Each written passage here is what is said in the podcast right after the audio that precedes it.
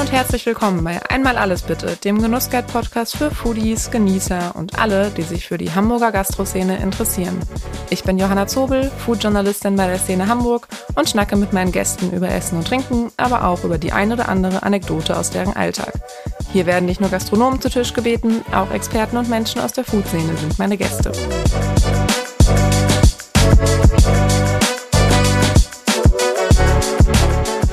Diese Folge wird euch präsentiert von Lotto Hamburg. Lotto 6 aus 49, Deutschlands beliebteste Lotterie in jeder Hamburger Lotto-Annahmestelle und auf lottohamburg.de.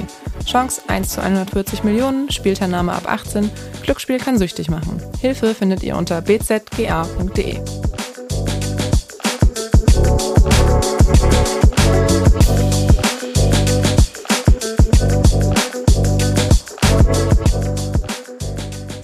Pure Idylle. Heute geht's raus aus Hamburg. Etwa 24 Kilometer von der Binnenalster entfernt hat das Restaurant Goldschätzchen seit 2017 sein Zuhause in Priesdorf bei Pinneberg gefunden.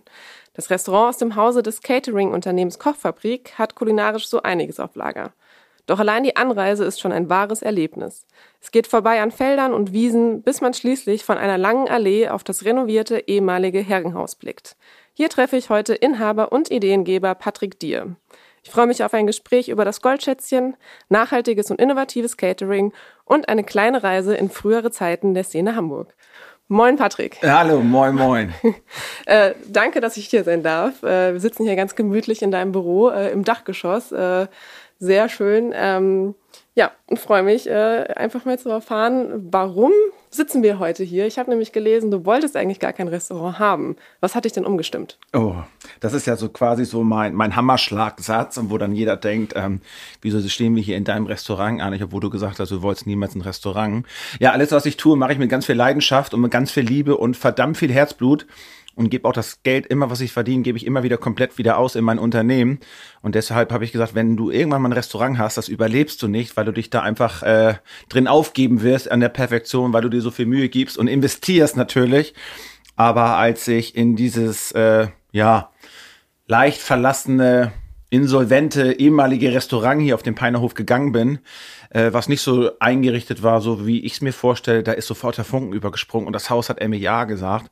Und ich erinnere mich irgendwie noch daran, dass mein Banker zu mir sagte, Herr Dier, bitte unterschreiben Sie noch nichts, bevor wir die Finanzierung stehen haben. Ja, ich habe mich nicht dran gehalten. Nächsten Tag habe ich den Schlüssel, kam mit Bargeld her, habe hab das alle abgekauft und bin lo, hab losgelegt, weil ich unbedingt im Mai öffnen wollte. Ja, und wie ich sehe, ist es tatsächlich das Herzstück äh, meines Unternehmens geworden. Hm. Was, was bekommt man denn hier im Goldschätzchen und was macht es auch so besonders für dich? Hm das sind, zwei, sind quasi zwei Fragen in mhm. einer Frage. Also was es für mich so besonders macht, ist, dass es hier so die Zusammenkunft, das Treffen meiner Mitarbeiter ist. Mittags um 12.30 Uhr essen wir alle Mittag aus allen Abteilungen, aus allen Läden, aus der Produktion in Farmsen, aus der Logistik, dass wir hier so zusammen sind. Mhm. Ich liebe das Geräusch der Espressomaschine, die läuft, das zwischen das Klappern des Geschirrs. Hier sind viele Menschen, wir haben viele internationale Kollegen aus vielen Ländern. Äh, viele verstehen mich nicht, aber ich sie auch nicht, aber es macht total Spaß, mit denen zusammenzuarbeiten. Und das das Ganze ist irgendwie so ein nach Hause kommen irgendwie und die Arbeit sollte nicht nur Arbeit sein, sondern auch irgendwie der andere Teil vom Leben. Und ich glaube, das haben wir hier ganz toll geschafft. Dann hinzu kommt, dass wir hier im Naturschutzgebiet sind, die angrenzende Weide, wo meine schottischen Rinder und Galloways sitzen, der Teich. Ähm, ich habe tolle Vermieter, tolle Verpächter hier. Es geht ja alles Hand in Hand. Es funktioniert super. Ähm, das ist das, was es so für uns äh, besonders macht. Was es den Gast erwartet, ist einfach eine kleine Reise zurück hier hat man das Gefühl, ich mache mein Handy aus, wenn du reingehst, die Leute kommen ins Restaurant und schauen erstmal und gucken und luschern in die, machen die heimlich die Tür auf und gucken da, die können sich gar nicht satt sehen, weil eben hier so viele kleine Details versteckt sind hier in dem Haus. Und ähm, die Gäste erwartet einfach ein, ein breites Spektrum von toller Küche. Ich sag immer, wir haben bodenständige deutsche regionale Küche mit einem kleinen Klaps auf dem Po. Sagen wir immer gerne dazu ähm, von der Kulinarik, dass wir gar nicht, wir sind keine Sterneküche, wollen wir gar nicht sein. Wir möchten ein guter Familiengasthof sein mit regionaler Küche. Nachhaltigkeit ist uns hier ganz toll wichtig. Ja, und hier kann man fantastisch feiern und den einen oder anderen Gin Tonic abends trinken. Hm. Was sind denn so deine Top 3 Gerichte? Oder vielleicht, oh, auch, schwer. oder vielleicht auch Drinks? Okay. Also die ich selber mag oder hier im Restaurant angenommen werden?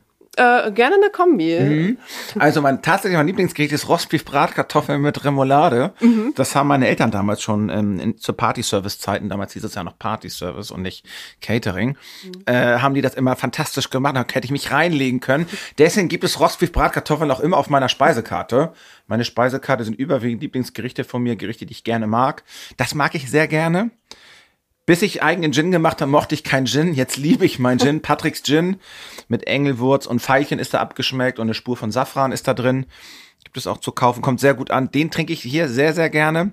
Und ja, mein erfolgreichstes Produkt in diesem Unternehmen ist tatsächlich meine Currywurst. Mhm. Die mache ich mit dem Landschlachter Rabe zusammen, mein Kumpel Michael. Ähm, ich weiß nicht, wie viel Würste wir eine Million. Ich weiß es nicht. Und dann mit der selbstgemachten Haus Ketchup-Soße und den Fritten dazu könnte ich jeden Tag essen. Sind, waren das drei? Ja, ich glaube, das waren drei. Ja. ja. ähm, sag mal, wie bist du denn eigentlich zur Gastro gekommen? Oh wenn ich dir jetzt sage, ich wollte nie in der Gastronomie arbeiten, dann hören, lachen wahrscheinlich alle Zuhörer. Äh, meine Eltern haben Betriebskantinen in Hamburg geschmissen, also ich bin da tatsächlich drin aufgewachsen, fand das immer scheiße, was die machen, mhm. weil die immer am Wochenende arbeiten mussten, Samstag, Sonntag Partyservice, ich habe mit meinem Papa äh, Buffetplatten getragen, es hat mir Spaß gemacht, ich meine fünf Mark verdient und die haben gefeiert und wir haben gearbeitet, aber irgendwie mochte ich das auch. Und da ich so faul war in der Schule, und mit meinem Lehrer nicht so klar kam. Ich wollte eigentlich in die Werbung gehen und zeichnen und Plakate malen. Gut, wenn man sich jetzt mal umguckt, war das, glaube ich, die richtige Wahl. Was ich gemacht habe, es gibt einfach zu viel davon. Und dann bin ich auf Hauptschule gekommen und dann war ich so bockig, dass ich von der Realschule runter habe gesagt, wäre ich eben Koch. Ich wusste gar nicht, also ich hatte, ich habe zu Hause nie gekocht. Ich habe auch nie für meine Eltern gekocht. Ich fand das auch nie toll, was meine Eltern machen. Also ich war zwar stolz auf die, aber der Beruf des Koches hat mich nicht gereizt. Und dann hatte ich das ganz, ganz, ganz, ganz große Glück, dass ich meinen ersten Mentor sofort gefunden habe. Und das war mein Lehrchef, Uwe Müller, ein Kantinchef bei Chibo in der City Nord. Ich krieg grad Gänsehaut hier schon wieder. Der, der hat's geschafft, äh, mir die Leidenschaft äh, zu geben. Und seitdem ist der Kochberuf bei mir einfach nicht mehr wegzudenken. Wobei meine Tätigkeiten jetzt äh, sich natürlich ein bisschen verschoben haben. Ich koche leider nicht mehr so oft, sehr, sehr selten. Höchstens auf großen Veranstaltungen oder sowas.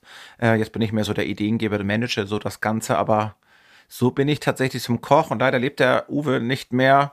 Aber ich bin ihm sehr, sehr dankbar. Weil was gibt's Schöneres, wenn du einen Beruf machen kannst, den du liebst? Weil der machst ihn auch gerne und dann kann er auch hart sein, ist nicht schlimm. Mhm. Fehlt dir das denn zu kochen, wenn du sagst, mhm. du machst das jetzt äh, weniger aktuell? Mhm.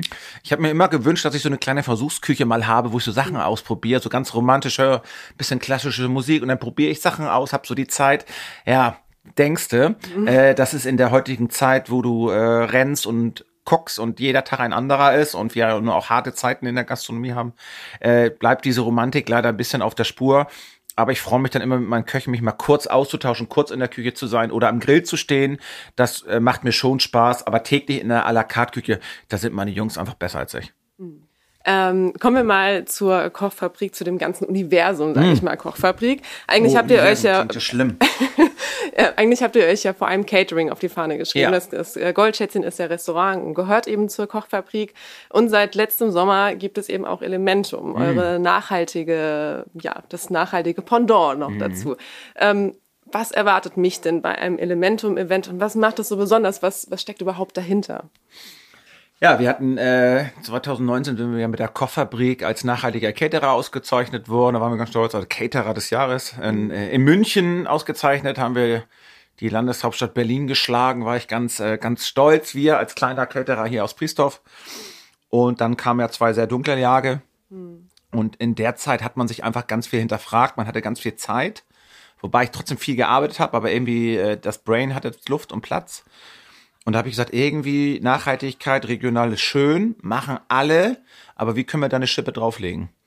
Und dann haben wir versucht, die Sachen auf den Kopf zu stellen. Nicht nur die Sachen, sondern die Körper auch, weil ich mich mit meinen zwei Marketing-Mädels äh, eingeschlossen habe äh, an der Kieler Förde zu einem Yoga-Workshop vegan, haben uns eine Woche vegan ernährt und haben Yoga gemacht morgens, abends mit meinem Mental Coach Christine Storm und dann haben wir uns zwei Speaker geholt, die uns erzählt haben, was sind gerade die Probleme, wie kann man Sachen lösen und dann haben wir das gesamte Thema Catering auf den Kopf gestellt und alles hinterfragt von der Visitenkarte, wie kann man eine nachhaltige Visitenkarte machen? Wie können wir das verhindern, dass wir Wasser durch die Gegend fahren? Warum nehmen wir nicht Wasser vor Ort? Wie recyceln wir den Müll auf der Veranstaltung nachhaltig mit kompostierbaren Behältern, mit Regenwürmern. Wir haben einen mobilen Recyclinghof. Wie nutzen, wie kommen wir klar, ohne dass wir Geschirr, Glas, Porzellan, Besteck kaufen? Wir kaufen altes auf, was nicht zueinander passt mhm. und decken das einfach ein. Wie finden wir Tische, Eventmobiliar, wo kein Lack drauf ist, kein, kein Öl, keine Chemikalien, sondern Naturholz und das Holz schon mal ein zweites Leben hat, also aus Gerüstbohlen, auch nichts Neues, aber nehmen wir auch mit dazu. Wir haben einen Stuhlhersteller gefunden, der aus Kunststoffmüll Stühle presst. Wir sind die einzigen in Deutschland, die diesen Stuhl haben. Mhm. Der Elementum-Stuhl gibt's übrigens bei der Lounge Factory zu mieten. ähm, wir haben, oh Gott, wir haben, wir haben zu viel gemacht. Wir haben gesagt, okay, wir kaufen keine Geräte fürs Catering, alles gebraucht und wir arbeiten komplett ohne Strom. Mhm. Also alles, auch mit Feuer ist auch nicht neu. Also eigentlich gehen wir in die Zeit zurück. Wir, wir ähm, garen durch Säure, durch Salz, Fermentation, durch Kohle, durch Rauch durch Feuer, durch Glut. Das heißt, bei uns findet man keinen Konvektomaten oder, oder ein Stromkabel. Das gibt's nicht. Und wir schneiden auf alten Baumscheiben. Die Kohle kommt aus der Knick- und Forstwirtschaft aus Priesdorf. Also auch keine ungarische Kohle, die irgendwie durch die Gegend gefahren wird.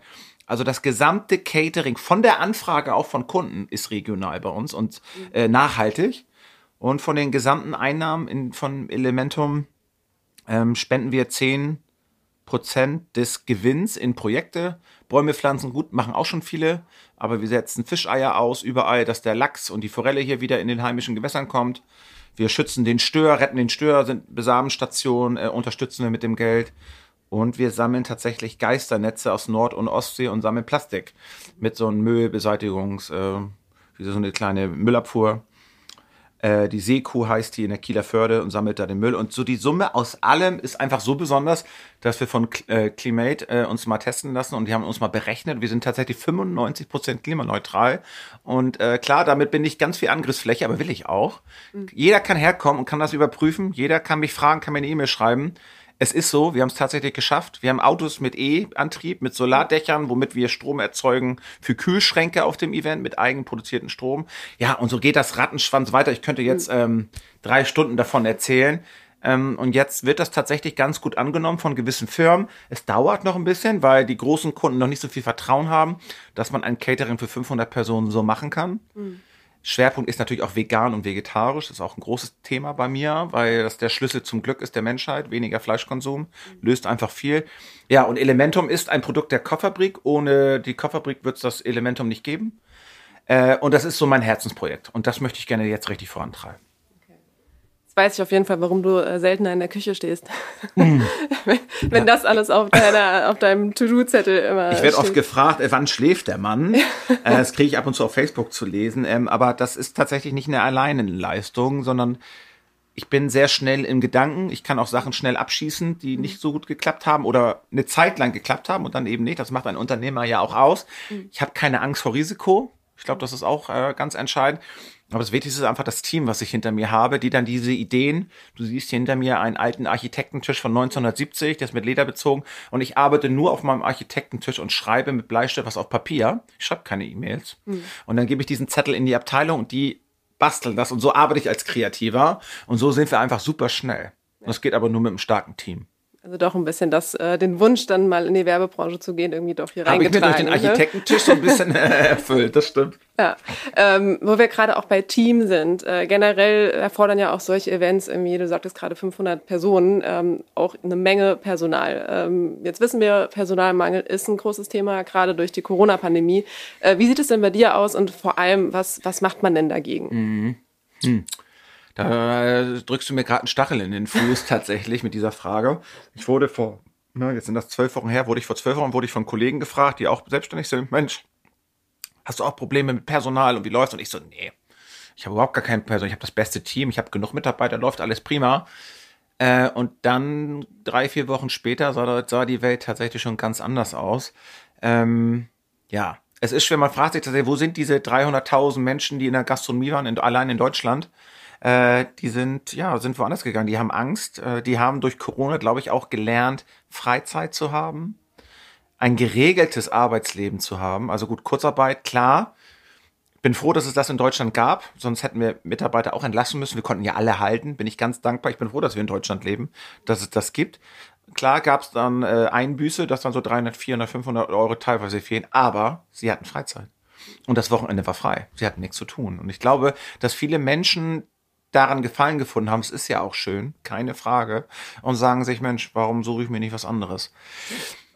Für mich ist die Gastronomie immer noch ein absoluter Traumberuf, weil er so emotional ist, weil er so echt ist und weil du abends sofort den Erfolg weißt. Du weißt sofort abends, was ich geschafft habe.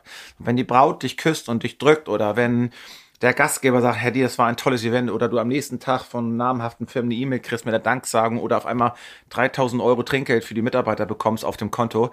Das sind so Sachen, da krieg ich Gänsehaut und das, das ist so Leben. Auf der anderen Seite könnte man manchmal auch hinschmeißen und weinen und alles kaputt treten, weil man so wütend ist und rasend ist, weil die, weil das die Sachen nicht funktioniert haben und das ist, ah, es geht einen sehr nahe, die Gastronomie, aber es ist so echt. Mhm. Und ähm, man, man wächst so zusammen. Die neuen Mitarbeiter, die hier bei uns sind, die dann anfangen, die sind zwei Monate da sagen und sagen dann, mein Gott.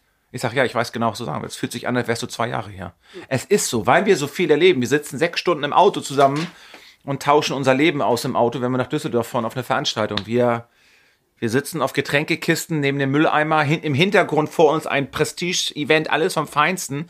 Und wir sitzen hinten in Dreck auf schmutzigen Gläserkisten und essen Armbrot. Und der eine raucht eine Zigarette und wir feiern uns. Also das, das kann jemand nur verstehen, der Gast so liebt. Wir fahren mit schweren LKWs, alles reingeschmissen, klitschnass, weil es geregnet hat. Das sind so Sachen, die schweißen immens zusammen und kein Tag ist wie der andere. Also wenn man mich in ein Büro stecken würde, ich würde eingehen. Also gerade die sehr Kreativen und die auch Lust haben zu arbeiten. Klar arbeiten wir auch viele Stunden, aber der Zeitpunkt ist jetzt da, dass man in der Gastronomie tatsächlich viel Geld verdienen kann, wenn man richtig gut ist. Jetzt müssen wir nur mal gucken, wie kriegen wir das unter einem Hut? Geregelte Arbeitszeiten, die Gäste schnell zu bewirten in der Zeit, wo sie nur mal alle essen wollen, Freitagabend, Samstagabend, um zu gucken, wie kriegen wir diese fünf Tage Woche hin oder vielleicht sogar eine vier Tage Woche. Ich glaube, das ist vielleicht der Schlüssel. Eine faire Bezahlung kommt ja jetzt. Die anderen Gastronomen haben es nun mal in den letzten 30 Jahren versaut. Der Mitarbeiter war da der, der, der, das letzte Glied und Corona hat jetzt das letzte, das Rest getan, weil alle Angst haben, komme ich im Oktober wieder in Kurzarbeit oder nicht, ich wechsle. Ich glaube, das ist ein Faktor aus allem. Es wird jetzt die schwerste Zeit für die Gastronomie. Das sage ich auch. Jetzt muss man offen und ehrlich aktiv auf die Mitarbeiter zugehen. Wir haben jetzt viele Werbekampagnen draußen. Trotzdem bewirbt sich ein paar, aber zu wenig für das, was wir gerade tun. Und jetzt heißt es einfach, Unternehmen ein bisschen schrumpfen, ein bisschen kleiner machen, wieder fokussieren auf, auf den Kern und die Mitarbeiter, die jetzt arbeiten, zu schützen und auf die aufzupassen.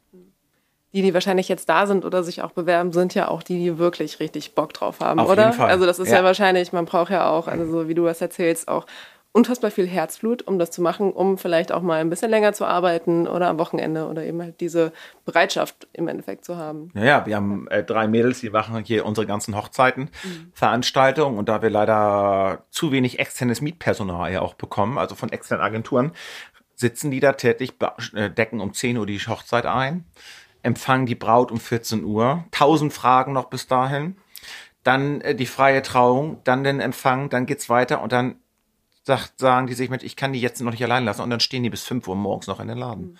Ähm, und dann haben die fast äh, 18 Stunden durchgearbeitet ne? und die beschweren sich nicht. Also ich bin mhm. ganz stolz auf meine Mädels oder auf meine Eventleitung. Steffi heißt sie und Jennifer, meine Eventmanager, die das da alles draußen machen, die arbeiten 18, 19 Stunden. Das kommt schon mal vor. Es ist hart, aber ja, es ist nochmal die Gastronomie. Nichtsdestotrotz hattet ihr auch während Corona ähm, trotzdem auch etwas zu tun oder habt was ja. gemacht. Ihr wart ja nicht komplett äh, still, sage ich Null. mal. Also hier gab es ja ein Wohnmobil-Dinner, ähm, es gab den Leberkäse-Truck. Was ist denn, also übernehmt ihr davon irgendwas? Kommt, wird noch was weitergeführt oder wie sieht das aktuell aus? Hm. Also wichtig war für mich in Corona-Zeit, dass die Mitarbeiter sehen, dass der Patrick kämpft vorne im Unternehmen und äh, ich habe wirklich gekämpft und viele Maßnahmen dienten eigentlich im, zum alleinigen Zweck dazu, um gewisse Mitarbeiter, die Familien haben, die hohe monatliche Belastung haben, aus der Kurzarbeit zu holen, dass die wieder ihr Lohn und Brot verdienen. Äh, wie du schon sagst, wir haben Leberkäse Drive-In gemacht mit einem alten Foodtruck, völlig marode, der läuft jetzt wieder. Wir sind auf Wochenmärkte gefahren, haben kaltes Goldschütz in Essen verkauft, in Feinkostbechern zum Abholen. Es kam sehr gut an, im strömenden Regen mit meinen Mädels. Aus einem Foodtruck wurden dann zwei, jetzt haben wir drei waren wir auf den Märkten. Wir haben die Enten- und Burgerklappe gemacht, als gar nichts mehr ging, als der Lockdown war. haben das Küchenfenster aufgebohrt und haben dann da den Leuten heiße Burger und heiße Ente rausgegeben mit. Die standen Schlangen und haben noch eine Flasche Gin gekauft. Das war auch irgendwie toll so zu sehen, dass man kämpft. Wir haben mit Edeka Meier und Bäckerei Stüter diese Speisenpakete ins Leben gerufen. Ich glaube, wir haben 120.000 Speisen verkauft, abgepackt. Dann haben wir den Lieferservice gemacht, haben das zu den Leuten nach Hamburg gefahren, die in Quarantäne waren, die sich nicht rausgetraut haben. Mhm. Mein Gott, das war ja wie Krieg gefühlt äh, vor drei, vor zweieinhalb Jahren. Ähm, ja, wie du schon sagst, das Wohnmobil-Dinner. Also es sind viele Sachen, die wir gerne machen würden, wieder. Aber wie ich schon eben sagte, der Fokus liegt jetzt auf Catering und auf die Veranstaltung und auf, auf das à la carte, die Mitarbeiter zu schützen. Und sobald wir ein stärkeres Team haben, mehr Mitarbeiter wieder zu uns finden, dann könnte ich mir vorstellen, den Leberkäse-Schwack wieder hochzuziehen, den Speise. Auf jeden Fall, weil es tolle Produkte waren. Mhm. Äh, wir haben tolle Resonanzen, haben damit auch Geld verdient. Und es wäre schade, wenn es einfach nur in der Schublade stecken bleibt. Ähm, und es geht ja auch noch weiter. Ihr arbeitet ja gerade an einer neuen Kulinarik der Kochfabrik. Mhm. Was genau ist denn damit gemeint? Oh, du bist aber schon sehr gut informiert, äh, muss ich ja sagen. Jetzt ähm, muss ich mal gucken, inwieweit ich mich jetzt aus dem Fenster lehne. Nein. Ähm, ja, ich hatte vorhin schon mal kurz erwähnt, dass der Schlüssel, glaube ich, auf diesem Planeten auch ist, dass wir weniger Fleisch konsumieren. Ich esse gerne Fleisch, ich esse gerne meine Bolognese und gerne mein Steak. Aber ich glaube, wir müssen zum Sonntagsbraten wieder so ein bisschen zurück, dass man sich einmal die Woche trifft, ein gutes Stück Fleisch ist, das wertschätzt, das auch mit Liebe kocht und zubereitet und nicht morgen schon die Mortadella mit Käse und Remoulade drauf und abends noch ein Burger und ich bin davon ja gar nicht frei oder ich mit, bei mir zu Hause habe ich noch viele Ansätze, die ich nur optimieren muss mit meinen Kindern. Ähm, der Fleischkonsum muss einfach runter. Und äh, wir haben uns jetzt gedacht, dass wir, der Klassiker, wenn wir Angebote schreiben, ist ja immer Fisch, Fleisch, vegetarisch und äh, Fleisch, Fleisch, Fleisch, Fleisch, Fleisch. Ich glaube, wir werden dahin gehen, dass wir alle Gerichte vegan und vegetarisch anbieten wollen, wobei wir wollen das Wort vegetarisch streichen. Wir gehen gleich auf vegan und bieten dann darunter ein wahlweise mit dem Tomahawk Steak, wahlweise mit der Frikadelle, einfach die Gäste zu sensibilisieren, hey, unsere Gerichte sind vegetarisch schon so vollwertig, so toll ausgewogen, so toll abgeschmeckt. Du brauchst das eigentlich, aber wenn du ein Fleischfresser bist, so wie ich ja auch, und hast jetzt Bock da drauf, dann lege ich dir doch eine Scheibe dünn vom Tomahawk-Steak oben drauf und dann kannst du es genießen. Und da möchte ich jetzt gerne hin. Dafür brauche ich jetzt mal drei, vier Wochen. Du siehst, auf meinem Architektentisch ist schon das leere Blatt Papier. Da kommen die Kulinariken jetzt drauf. Und äh, ja, so wollen wir das quasi äh, ummünzen. Vegan ist, vegan ist eine super tolle kreative Küche. Hat teilweise noch einen kleinen schlechten Ruf, gerade bei den Menschen, die viel Fleisch essen vegan ist durch diese Fermentation, durch diese Geschmack, dieses Umami, dieses, dieses Geschmacksgefühl, da gibt's so viel, was man machen kann. Äh, Ob es eine vegane Aioli ist aus Cashewnüssen oder aus weißen Bohnen oder so. Ne? Wir, wir machen unser Hafermilch im Restaurant zum Beispiel auch selber. Die sind zwei Minuten fertig. Also es geht ganz, ganz schnell. Und ja, da möchten wir gerne Pionier sein wieder auch und gerne mit Vorreiter werden. Und ich glaube, es wird ein tolles Konzept. Klingt auf jeden Fall so. Oder? Ja. Mhm. Und ihr führt es ja schon irgendwie bei, oder macht es ja schon bei Elementum ähm, vor im Endeffekt. Ja. Apropos Elementum, mhm.